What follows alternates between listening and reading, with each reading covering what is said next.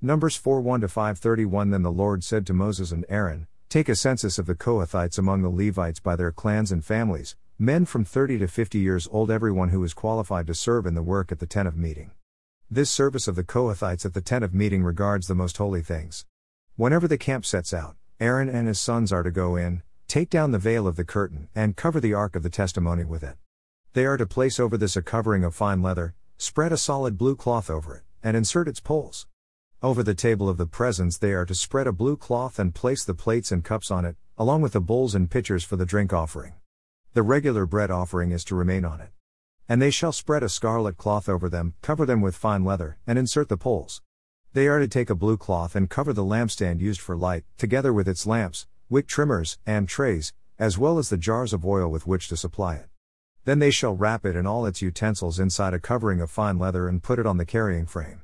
Over the gold altar they are to spread a blue cloth, cover it with fine leather, and insert the poles. They are to take all the utensils for serving in the sanctuary, place them in a blue cloth, cover them with fine leather, and put them on the carrying frame. Then they shall remove the ashes from the bronze altar, spread a purple cloth over it, and place on it all the vessels used to serve there, the fire pans, meat forks, shovels, and sprinkling bowls, all the equipment of the altar. They are to spread over it a covering of fine leather and insert the poles.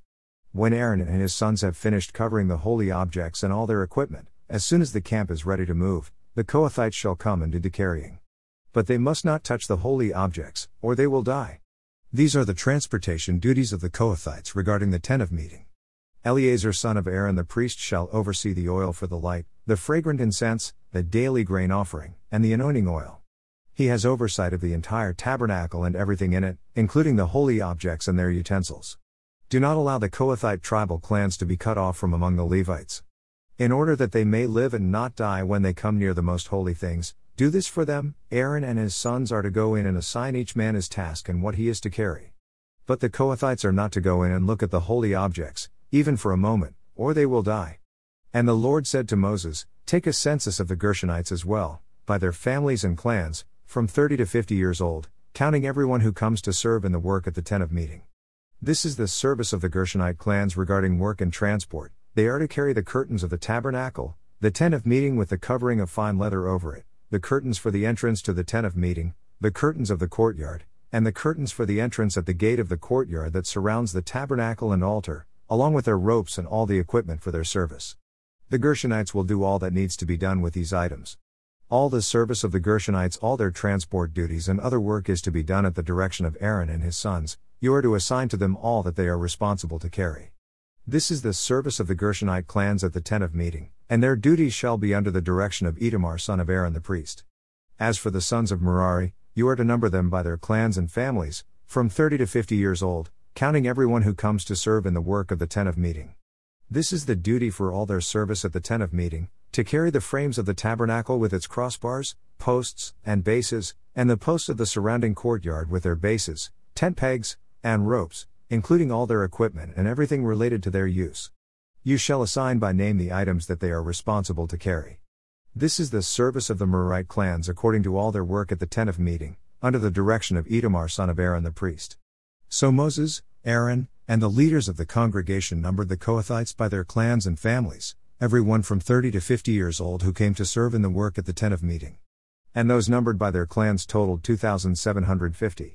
These were counted from the Kohathite clans, everyone who could serve at the tent of meeting. Moses and Aaron numbered them according to the command of the Lord through Moses. Then the Gershonites were numbered by their clans and families, and those numbered by their clans and families totaled two thousand six hundred thirty. These were counted from the Gershonite clans who served at the tent of meeting, whom Moses and Aaron counted at the Lord's command. And the Merarites were numbered by their clans and families, the men registered by their clans numbered three thousand two hundred. These were counted from the Merarite clans, whom Moses and Aaron numbered at the Lord's command through Moses. So Moses, Aaron, and the leaders of Israel numbered by their clans and families all the Levites from thirty to fifty years old who came to do the work of serving and carrying the tent of meeting. And the number of men was eight thousand five hundred eighty.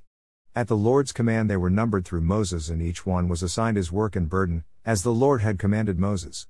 Then the Lord said to Moses, Command the Israelites to send away from the camp anyone with a skin disease, anyone who has a bodily discharge, and anyone who is defiled by a dead body. You must send away male and female alike, Send them outside the camp so they will not defile their camp, where I dwell among them. So the Israelites did this, sending such people outside the camp. They did just as the Lord had instructed Moses. Tell the Israelites that when a man or woman acts unfaithfully against the Lord by committing any sin against another, that person is guilty and must confess the sin he has committed. He must make full restitution, at a fifth to its value, and give all this to the one he has wronged. But if the man has no relative to whom restitution can be made for the wrong, the restitution belongs to the Lord and must be given to the priest along with the ram of atonement, by which the atonement is made for him. Every sacred contribution the Israelites bring to the priest shall belong to him. Each man's sacred gifts are his own, but whatever he gives to the priest will belong to the priest. Speak to the Israelites and tell them that if any man's wife goes astray and is unfaithful to him by sleeping with another man, and it is concealed from her husband and her impurity is undetected, since there is no witness against her and she was not caught in the act, and if a feeling of jealousy comes over her husband and he suspects his wife who has defiled herself, or if a feeling of jealousy comes over him and he suspects her even though she has not defiled herself, then he is to bring his wife to the priest. He must also bring for her an offering of a tenth of an ephah of barley flour. He is not to pour oil over it or put frankincense on it, because it is a grain offering for jealousy, an offering of memorial as a reminder of iniquity. The priest is to bring the wife forward and have her stand before the Lord. Then he is to take some holy water in a clay jar and put some of the dust from the tabernacle floor into the water. After the priest has the woman stand before the Lord, he is to let down her hair and place in her hands the grain offering of memorial, which is the grain offering for jealousy. The priest is to hold the bitter water that brings a curse. And he is to put the woman under oath and say to her, "If no other man has slept with you and you have not gone astray and become defiled while under your husband's authority, may you be immune to this bitter water that brings a curse. But if you have gone astray while under your husband's authority and have defiled yourself and lain carnally with a man other than your husband, and the priest shall have the woman swear under the oath of the curse, then may the Lord make you an attested curse among your people by making your thigh shrivel and your belly swell. May this water that brings a curse enter your stomach and cause your belly to swell and your thigh to shrivel." Then the woman is to say, "Amen, Amen." And the priest shall write these curses on a scroll and wash them off into the bitter water. He is to have the woman drink the bitter water that brings a curse, and it will enter her and cause her bitter suffering.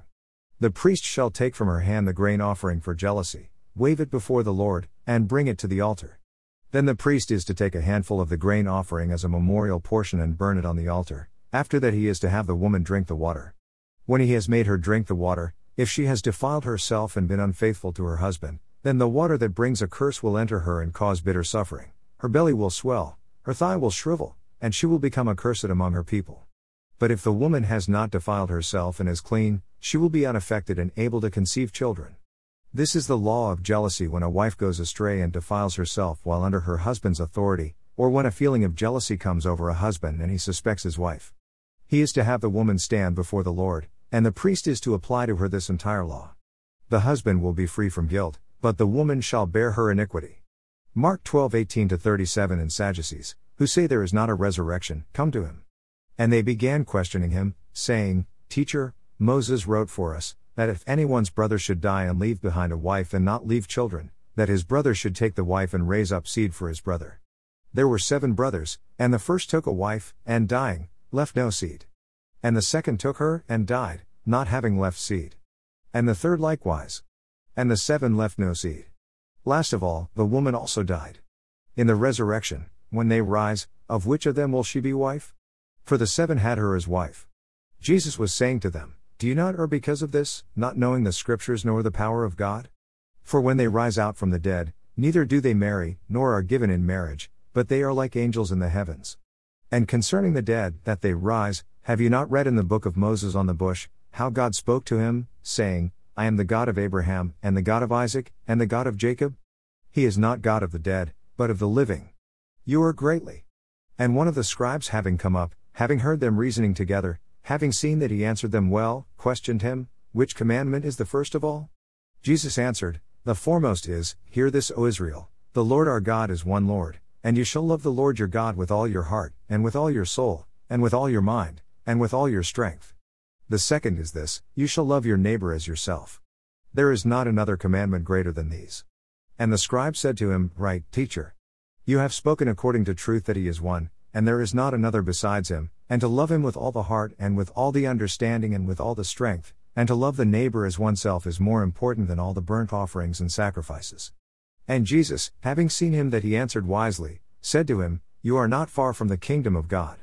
And no one dared to question him any longer. And answering, Jesus was saying, teaching in the temple, How do the scribes say that the Christ is the son of David? David himself said by the Holy Spirit, The Lord said to my Lord, Sit at my right hand, until I place your enemies as a footstool of your feet. David himself calls him Lord. And from where is he his son? And the great crowd was listening to him gladly. Psalm forty-eight one to fourteen. A song. A psalm of the sons of Korah. Great is the Lord, and greatly to be praised in the city of our God, his holy mountain. Beautiful in loftiness, the joy of all the earth, like the peaks of Zaphon is Mount Zion, the city of the great king. God is in her citadels, he has shown himself to be a fortress. For behold, the kings assembled, they all advanced together. They saw and were astounded, they fled in terror. Trembling seized them there, anguish like a woman in labor. With a wind from the east you wrecked the ships of Tarshish. As we have heard, so we have seen in the city of the Lord of hosts, in the city of our God, God will establish her forever. Selah within your temple, O God, we contemplate your loving devotion. Your name, O God, like your praise, reaches to the ends of the earth, your right hand is full of righteousness. Mount Zion is glad, the daughters of Judah rejoice, on account of your judgments. March around Zion, encircle her, count her towers, consider her ramparts, tour her citadels, that you may tell the next generation. For this God is our God forever and ever, he will be our guide even till death. Proverbs ten twenty-six. Like vinegar to the teeth and smoke to the eyes, so is the slacker to those who send him.